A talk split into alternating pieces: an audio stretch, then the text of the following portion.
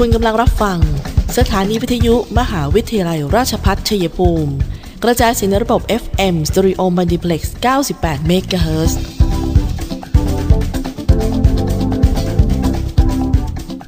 ที่นี่ สถานีวิทยุกระจายเสียงเพื่อการศึกษา มหาวิทยาลัยราชพัฒชัยภูมิส่งกระจายเสียงในระบบ FM Stereo Multiplex ความถี่ 98 MHz จากนี้ไป อเชิญท่านติดตามรับฟังรายการ คุยกันบ่ายสองโมงดำเนินรายการโดยธนทรชัยวงศ์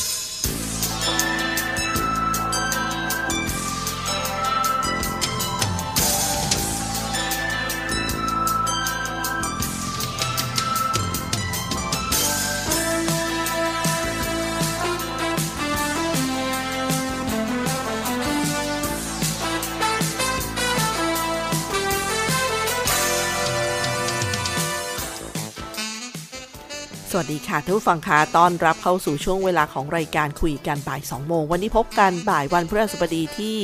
16 มิถุนายน พุทธศักราช 2565 นะคะแหมเป็นวันลุ้นอีกแล้วค่ะ แต่ที่แน่ๆนะคะ ลุ้นแบบที่สตังค์อยู่ครบนี่ก็คือสลักออมทรัพย์นะคะของทกสที่อรอบของการจองเนี่ยหมดไปแล้ว แต่รอบ 2 จะอยู่ในช่วงเดือนกันยายน แต่เปิดสำหรับเราๆท่านๆที่ไม่ได้จองในวันนั้นนะคะ เปิดทั่วไปเนี่ย ก็คือ 22 มิถุนายนนี้สอบถามได้ที่ทกสใกล้บ้านท่านนะคะ เดี๋ยวจะมาทบทวนอีกครั้งหนึ่งหลายท่านสอบถามเข้ามา ที่มหาวิทยาลัยราชภัฏชัยภูมินะครับประกาศรับสมัครนักศึกษาปริญญาตรี ภาคปกติรอบพิเศษค่ะ ตั้งแต่บัดนี้ถึง 22 มิถุนายนนี้นะคะ สมัครพร้อมรายงานตัวถ้าเห็นป้ายอินโฟกราฟิกตัวนี้นะคะฟ้าเหลืองแดงเนี่ยนะคะ คุณผู้ฟังก็คลิกสมัครได้เลยนะคะ ผ่านทางสแกน QR code บน QR code ที่เห็นอยู่ค่ะ 13-22 มิถุนายนนี้นะคะ จังหวัดชัยภูมิขอเชิญผู้มีจิตศรัทธาค่ะ ร่วมถวายช้าง แด่เจ้าพ่อพญาแลประจำปี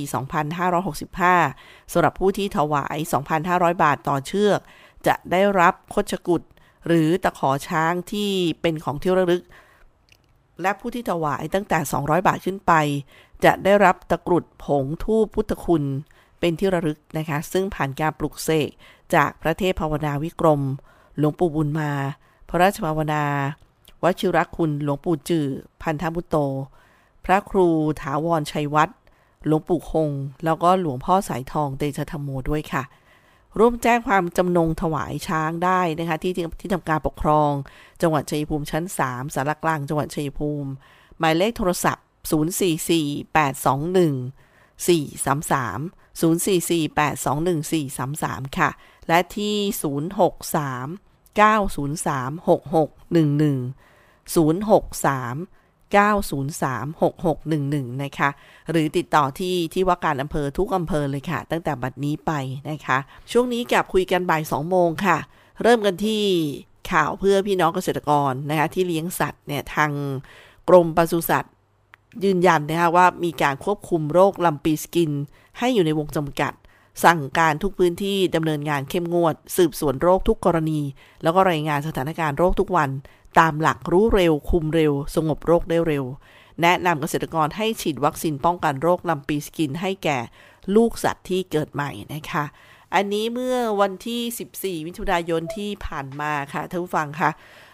นายสัตวแพทย์สรวิทธานีโต อธิบดีกรมปศุสัตว์ค่ะ ท่านได้พูดถึงเรื่องนี้นะคะว่า ตามที่มีรายงานข่าวผ่านสื่อออนไลน์ ระบุว่าจากจังหวัดชัยภูมิเนี่ยพบการแพร่ระบาดโรคลำปีสกิน ในหลายพื้นที่รวมกว่า 10 อำเภอ โดยในช่วงหนึ่งเดือนที่ผ่านมาพบโคป่วย ร่วมกว่า 357 ตัว ล่าสุดมีโคป่วยตายถึง 65 ตัวทำสถิติสูงสุดในประเทศไทยไปแล้วนะคะ ซึ่งจากสถานการณ์ดังกล่าวค่ะ เจ้าหน้าที่ปศุสัตว์จังหวัดชัยภูมิก็ต้องระดมกำลัง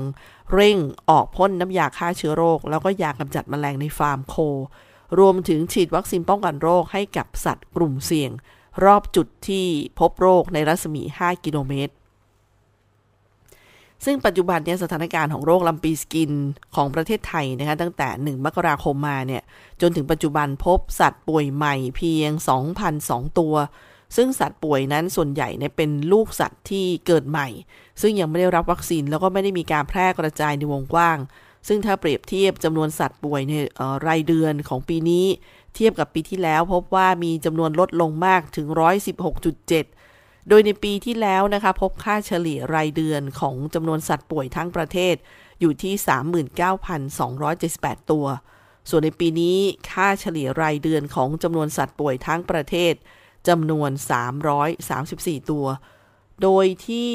ผ่านมานะคะตั้งแต่ระบาดการระบาดของลัมปิสกินในปีที่แล้วกรมปศุสัตว์ได้ให้ความสำคัญในการควบคุมป้องกันโรค ซึ่งกรมปศุสัตว์ก็อยู่ระหว่างการของงบประมาณเพิ่มเติม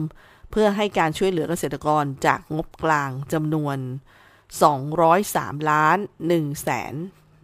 7,702 บาท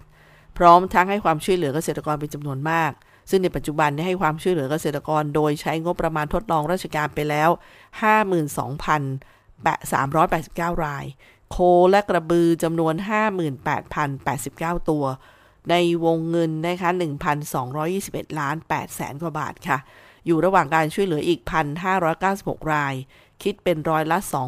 2.82 ซึ่งกรมปศุสัตว์ก็ได้อยู่ระหว่างการของงบประมาณเพิ่มเติม จากงบกลาง เพื่อให้การช่วยเหลือเกษตรกรในบางพื้นที่เพิ่มเติมอีกจำนวน 203 ล้านบาทนะครับ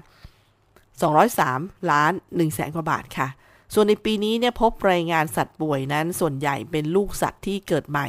ซึ่งยังไม่ได้รับวัคซีน ดังนั้นจึงขอรณรงค์ให้เจ้าของสัตว์เนี่ยฉีดวัคซีนป้องกันโรคลำปีสกิน ในลูกสัตว์ที่เกิดใหม่ สัตว์ที่ยังไม่ได้รับวัคซีนแล้วก็สัตว์ที่ได้รับวัคซีนมาแล้วนานกว่า 1 ปี อันนี้ต้องฉีดนะคะ การฉีดวัคซีนป้องกันโรคลัมปีสกินในลูกสัตว์เกิดใหม่ ถ้าแม่ของลูกสัตว์ ไม่มีประวัติการฉีดวัคซีน สามารถฉีดในลูกสัตว์ได้ทันทีค่ะ แต่กรณีแม่มีประวัติป่วย หรือมีประวัติได้รับวัคซีนในช่วง ก่อนการตั้งท้อง สามารถฉีดในลูกสัตว์ตั้งแต่อายุ 4 เดือนขึ้นไป หากพบสัตว์แสดงอาการน่าสงสัย ให้รีบแจ้งเจ้าหน้าที่ปศุสัตว์ของสำนักงานปศุสัตว์จังหวัดหรือว่าในพื้นที่ อาสาปศุสัตว์กำนันผู้ใหญ่บ้าน องค์การบริหารส่วนตำบลในพื้นที่ หรือว่าจะโทรแจ้งสายด่วนของกรมปศุสัตว์ค่ะที่ 063 225 6888 063 225 6888 หรือผ่านแอปพลิเคชัน DLD 4.0 แจ้งการเกิดโรคระบาดนะคะเพื่อให้การช่วยเหลือเกษตรกรได้ทันท่วงที ทั้งนี้หากเกษตรกรให้ความร่วมมือแล้วก็ปฏิบัติตามคำแนะนำของเจ้าหน้าที่ปศุสัตว์ ในการป้องกันและควบคุมการเกิดโรคอย่างเคร่งครัด สัตว์ของท่านก็จะปลอดโรคดังกล่าวด้วยนะคะ อันนี้ก็ต้องขอความร่วมมือหลายๆฝ่ายนะคะดีกว่าเกิดความสูญเสียค่ะ เดี๋ยวพักกันสักครู่นะคะทุกฝั่งเดี๋ยววันนี้มีประเด็นการเรียกว่าอย่าง ATK เนี่ยมันเป็นเรื่องที่ต้องใช้เยอะขึ้นบ่อยขึ้นนะคะมันก็มีมันเป็นสาเหตุหนึ่งด้วยที่แพร่โรคได้เร็ว เพราะว่าบางทีตรวจแล้วทิ้ง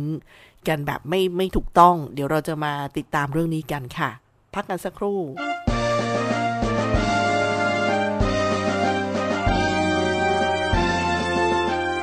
มหาวิทยาลัยราชพัฒชัยภูมิรับสมัครนักศึกษาระดับปริญญาตรี ภาคปกติรอบพิเศษ ทุกหลักสูตรทุกสาขาวิชา ถึง 22 มิถุนายน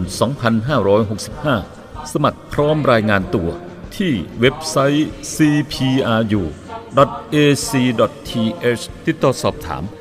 044 815 120 หรือที่เว็บไซต์ regis.cpru.ac.th ภูมิใจมหาลัยราชภัฏชัยภูมิมหาวิทยาลัยราชภัฏชัยภูมิ เปิดรับสมัครนักศึกษาหลักสูตร วิศวกรรมศาสตร์ สาขาวิชาวิศวกรรมการผลิต โดยมุ่งเน้น ในการเพิ่มทักษะความรู้ด้านวิศวกรรมศาสตร์ ให้กับนักศึกษา ในระดับวิชาชีพชั้นสูง ทางด้านวิศวกรรมศาสตร์ ขยายโอกาสทางการศึกษา ด้านวิศวกรรมศาสตร์ ให้กับเยาวชนในท้องถิ่น และพื้นที่ใกล้เคียง เพิ่มศักยภาพแก่ประชาชนในท้องถิ่น ให้ดำรงชีพ โดยพึ่งพาตนเองพร้อมทั้งเสริมสร้างสมรรถนะในวิชาชีพอย่างเป็นรูปธรรม สอบถามโทร 085 102 0491 087 456 9889 และ 082 453 3052 หรือที่เว็บไซต์ cpru.ac.th มิติใหม่แห่งการศึกษา มหาวิทยาลัยราชภัฏชัยภูมิ มุ่งสร้างบัณฑิตคุณภาพ จากอุตสาหกรรมภูมิภาค สู่อุตสาหกรรมอาเซียน และส่งเสริมการพัฒนาท้องถิ่น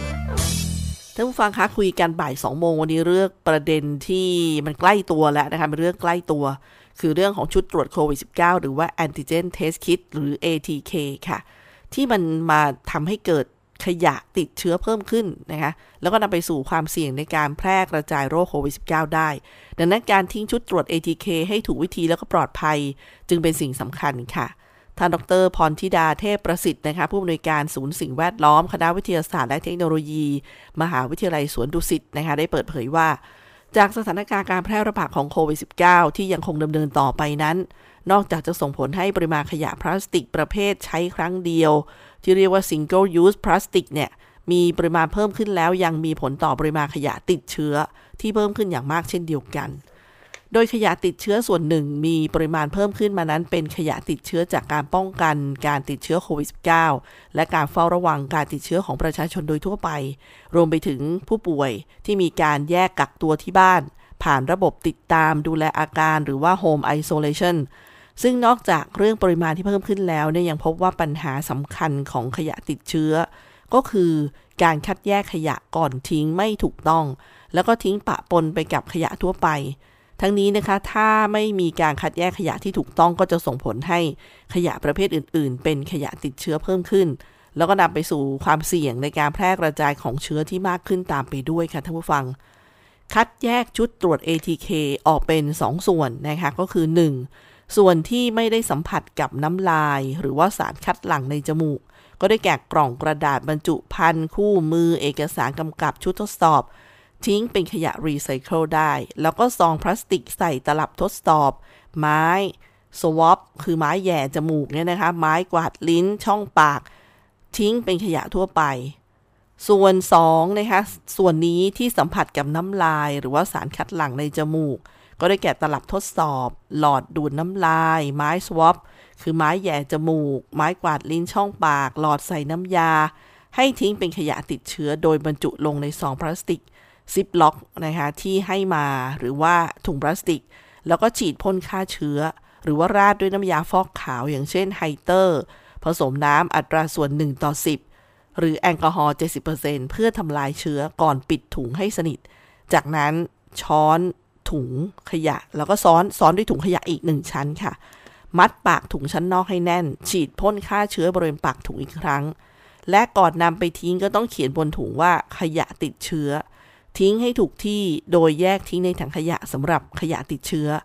และหากพื้นที่ใดไม่มีถังขยะติดเชื้อต้องนำแยก ใส่ถุงแล้วก็เขียนกำกับให้ชัดเจนว่าขยะติดเชื้อ แล้วก็แยกทิ้งจากถังขยะทั่วไปค่ะ โดยต้องทิ้งให้รถเก็บขนขยะของสำนักงงานเขต หรือว่าองค์กรปกครองส่วนท้องถิ่นในพื้นที่เนี่ยนำไปกำจัดโดยหลังจัดการขยะติดเชื้อแล้วต้องล้างมือให้สะอาดด้วยสบู่ และน้ำหรือว่าเจลแอลกอฮอล์ทันทีค่ะ ซึ่งอันนี้ก็เป็นเรื่องที่ในสถานการณ์การแพร่ระบาด ก็เขาบอกว่ายังไม่รู้ว่าจะยุติระบาดเมื่อใด จึงเป็นความน่ากังวลอย่างยิ่งต่อปริมาณขยะติดเชื้อที่เพิ่มปริมาณขึ้น ซึ่งปฏิเสธไม่ได้นะคะว่าพวกเราทุกคนล้วนมีส่วนเกี่ยวข้อง แต่เราเองก็สามารถร่วมเป็นส่วนหนึ่งในการแก้ปัญหานี้ ด้วยการลดขยะติดเชื้อ ตั้งแต่ต้นทางตามวิธีที่กล่าวมาข้างต้นนะคะทั้งฟัง คือบางทีในกล่องหนึ่งเราจะรู้ว่ามีอยู่สองส่วนแหละนะคะ ส่วนที่มันสามารถทิ้งแบบเป็นขยะรีไซเคิลได้ แต่สิ่งที่เป็นชุดทดสอบอะที่ที่ต้องติดกับอ่าที่โดนสารคัดหลั่งเนี่ยท่านฟังคะสิ่งเหล่านี้เราก็จะรู้ว่าอันเนี้ยต้องแยกใส่ถุงซิปล็อกอ่าพ่นสิ่งฆ่าเชื้อลงไป ซ้อนถุงมัดให้แน่นแล้วก็เขียนเตือนนะคะ อันนี้ก็อย่างที่ว่าเราจะช่วยกันคนละไม้คนละมือค่ะ พักกันในช่วงนี้ค่ะ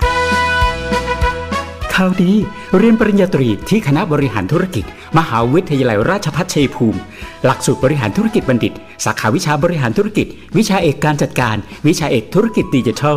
วิชาเอกการเงิน และสาขาวิชาการท่องเที่ยวและบริการ เรียนทฤษฎีแค่ 3 ปี จากนั้นไปฝึกสหกิจศึกษาณสถานประกอบการ หรือหน่วยงานจริงอีก 1 ปีทำให้มีโอกาสที่จะได้งานเร็วขึ้น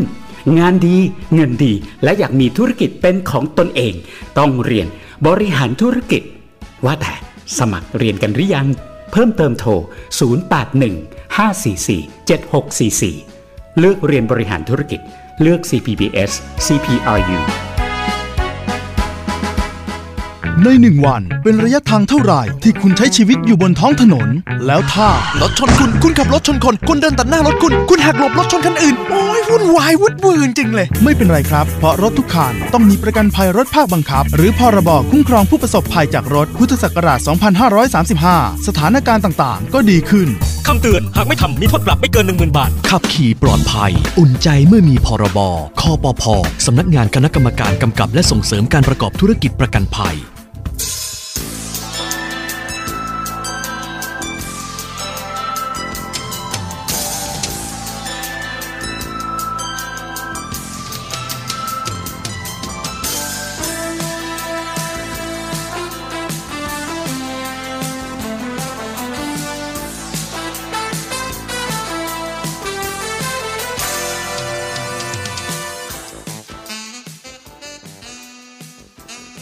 ฟังคะเดินทางมาถึงช่วงท้ายรายการของคุยกันบ่าย 2 โมงค่ะ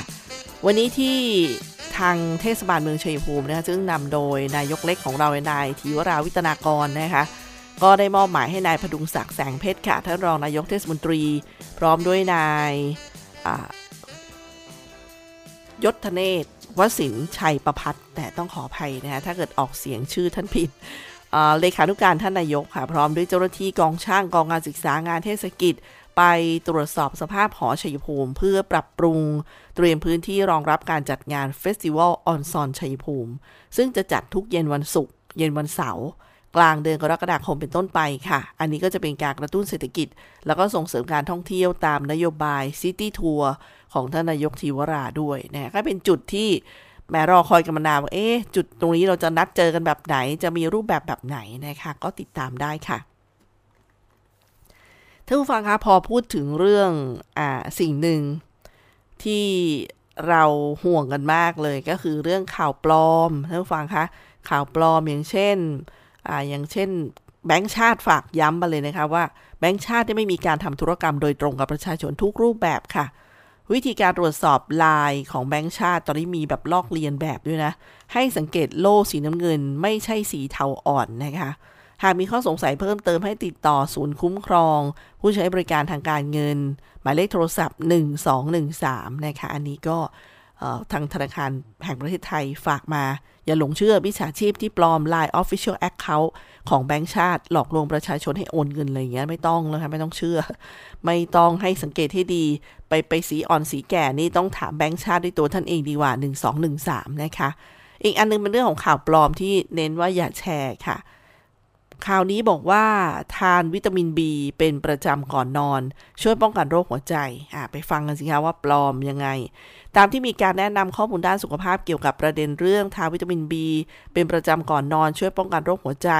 ทางศูนย์ต่อต้านข่าวปลอมได้ตรวจสอบข้อเท็จจริง โดยสถาบันโรคทรวงอกกรมการแพทย์ กระทรวงสาธารณสุขได้พบว่า ข้อมูลดังกล่าวนั้นเป็นข้อมูลเท็จค่ะจากกรณีที่มีการโพสต์บทความในสังคมออนไลน์ โดยระบุว่า ทานวิตามิน B เป็นประจำก่อนนอน ช่วยป้องกันโรคหัวใจ ทางสถาบันโรคทรวงอกกรมการแพทย์กระทรวงสาธารณสุขได้ตรวจสอบข้อมูลแล้วบอกว่า บุคคลทั่วไปที่ไม่มีภาวะขาดวิตามิน B การกินวิตามิน B เสริมไม่ช่วยป้องกันโรคหัวใจ การกินอาหารให้สมดุลครบ 5 หมู่ ร่างกายจะได้รับวิตามิน B อย่างเพียงพอ ไม่จำเป็นต้องกินวิตามินเสริม ก็เรียกว่าต้องเช็คก่อนนะคะว่าตัวเองขาดวิตามินอะไร เขาบอกร่างกายเป็นอย่างนั้นนะคะ ไม่ขาดแล้วไปกินเนี่ยไม่มีประโยชน์เขาว่า ก็คือจริงๆแล้วเขาบอกหลักการกินวิตามินต้องเป็นแบบนั้น แต่คนเรามักไม่ค่อยได้ทำอะค่ะ ดังนั้นขอให้ประชาชนเนี่ยอย่าหลงเชื่อข้อมูลดังกล่าว ขอความร่วมมือไม่ส่ง หรือว่าแชร์ข้อมูลดังกล่าวต่อ ในช่องทางสื่อสังคมออนไลน์ต่าง ๆ เพื่อให้ประชาชนได้รับรู้ข้อมูลข่าวสารของสถาบันโรคซวงอก กรมการแพทย์กระทรวงสาธารณสุขก็ติดตามได้ที่เว็บไซต์ www.ccit.go.th นะคะหรือที่ 02-547-0999ส่วนบทสรุปของเรื่องนี้ก็คืออยากจะบอกว่าบุคคลทั่วไปที่ไม่มีภาวะขาดวิตามิน B การกินวิตามิน B เสริมไม่ช่วยป้องกันโรคหัวใจ การกินอาหารให้สมดุลครบ 5 หมู่ร่างกายจะได้รับวิตามิน B อย่างเพียงพอไม่จำเป็นต้องกินวิตามินเสริมค่ะ ส่วนอีกเรื่องหนึ่งนะคะเป็นประเด็นปลอมอีกเหมือนกันที่แชร์กันออกไปว่า ประเทศไทยขุดน้ำมันดิบได้มากกว่า 40%ของความต้องการใช้ แต่ต้องส่งออกเพราะไม่มีคลังเก็บน้ำมันที่กลั่นเกินเนี่ยแชร์ไปแบบนี้ค่ะ ตามที่ได้มีข่าวปรากฏในสื่อออนไลน์ต่างๆ ในประเด็นเรื่องประเทศไทย ขุดน้ำมันดิบได้มากกว่า 40%ของความต้องการใช้ แต่ต้องส่งออกเพราะไม่มีคลังเก็บน้ำมันที่กลั่นเกิน ทางศูนย์ต่อต้านข่าวปลอมได้ตรวจสอบข้อท็จจริง โดยสำนักงานนโยบายและแผนพลังงาน กระทรวงพลังงานค่ะก็พบว่าข้อมูลดังกล่าวนี้เป็นเท็จ จากกรณีนี้นะคะก็บอกว่าได้ชี้แจงว่าการจัดหาพลังงานในประเทศที่ผ่านมา ไม่เพียงพอกับความต้องการใช้ แล้วก็ต้องการต้องนำเข้าพลังงานทั้งก๊าซธรรมชาติและน้ำมันดิบ อันนี้เป็นข้อข้อเท็จจริงนะคะเป็นข้อจริง โดยข้อมูลเฉลี่ยในเดือนมกราคม ถึงเดือนตุลาคมปี 2564 ความต้องการน้ำมันดิบเพื่อกลั่นเป็นน้ำมันสำเร็จรูปเนี่ยอยู่ที่ประมาณ 951,000 บาร์เรลต่อวัน แต่ผลิตได้ในประเทศนะคะเพียงร้อยพันร้อยพันบาร์เรลต่อวัน หรือคิดเป็นร้อยละสิบส่วนที่เหลือเนี่ยต้องนำเข้าจากต่างประเทศนะคะโดยสรุปประเทศไทยยังต้องพึ่งพาการนำเข้าพลังงานจากต่างประเทศ โดยเฉพาะน้ำมันดิบ โดยนำน้ำมันดิบมาผ่านกระบวนการกลั่น เพื่อแยกสารประกอบออกเป็นผลิตภัณฑ์ชิ้นต่างๆ ตามที่ผู้บริโภคต้องการ อาทิก๊าซปิโตรเลียมเหลว คือ LPG นะคะน้ำมันเบนซิน น้ำมันดีเซล น้ำมันอากาศยาน น้ำมันก๊าซน้ำมันเตา และยางยางมะตอย โดยที่โรงกลั่นน้ำมันในประเทศไทยได้ถูกออกแบบมาเพื่อการกลั่นผลิตภัณฑ์น้ำมันสำเร็จรูปสำหรับใช้ภายในประเทศเป็นหลักค่ะเพื่อทดแทนการนำเข้าน้ำมันสำเร็จรูปจากต่างประเทศ ดังนั้นขอให้ประชาชนอย่าหลงเชื่อ แล้วก็ขอความร่วมมือไม่ส่ง หรือแชร์ข้อมูลดังกล่าวต่อ ในช่วงช่องทางสื่อออนไลน์ต่างๆนะคะทั้งนี้ก็เพื่อให้ประชาชนได้รับรู้ข้อมูลข่าวสารจาก สำนักงานนโยบายและแผนพลังงาน ก็ติดตามที่ www.eppo.go.th ค่ะ หรือที่ 026121555 นะคะ อันนี้ก็เป็นเรื่องที่แชร์กันแล้วเราไม่ต้องการให้สร้างความเข้าใจผิดเพิ่มเติมนะคะ หมดเวลาของคุยกันบ่าย 2 โมงค่ะ ใครโชคดีบ้างวันนี้ก็บอกด้วยนะคะ ก็จะได้ยินดีด้วย นะคะอีกไม่กี่นาทีข้างหน้าก็น่าจะเป็นรางวัลใหญ่แล้วนะคะจะเป็นของใครบ้างก็ลุ้นกันต่อ ดิฉันตุ๊กธนาธรค่ะทำหน้าที่ดำเนินรายการนะอย่าลืมให้กำลังใจกันที่พอดแคสต์คุยกันบ่าย2โมง หรือจะเป็นที่เพจ Facebook CPRU Radio 98 MHz แล้วก็ที่วิทยุออนไลน์ CPRU Radio ค่ะ ดิฉันตุ๊กธนาธรสวัสดีค่ะ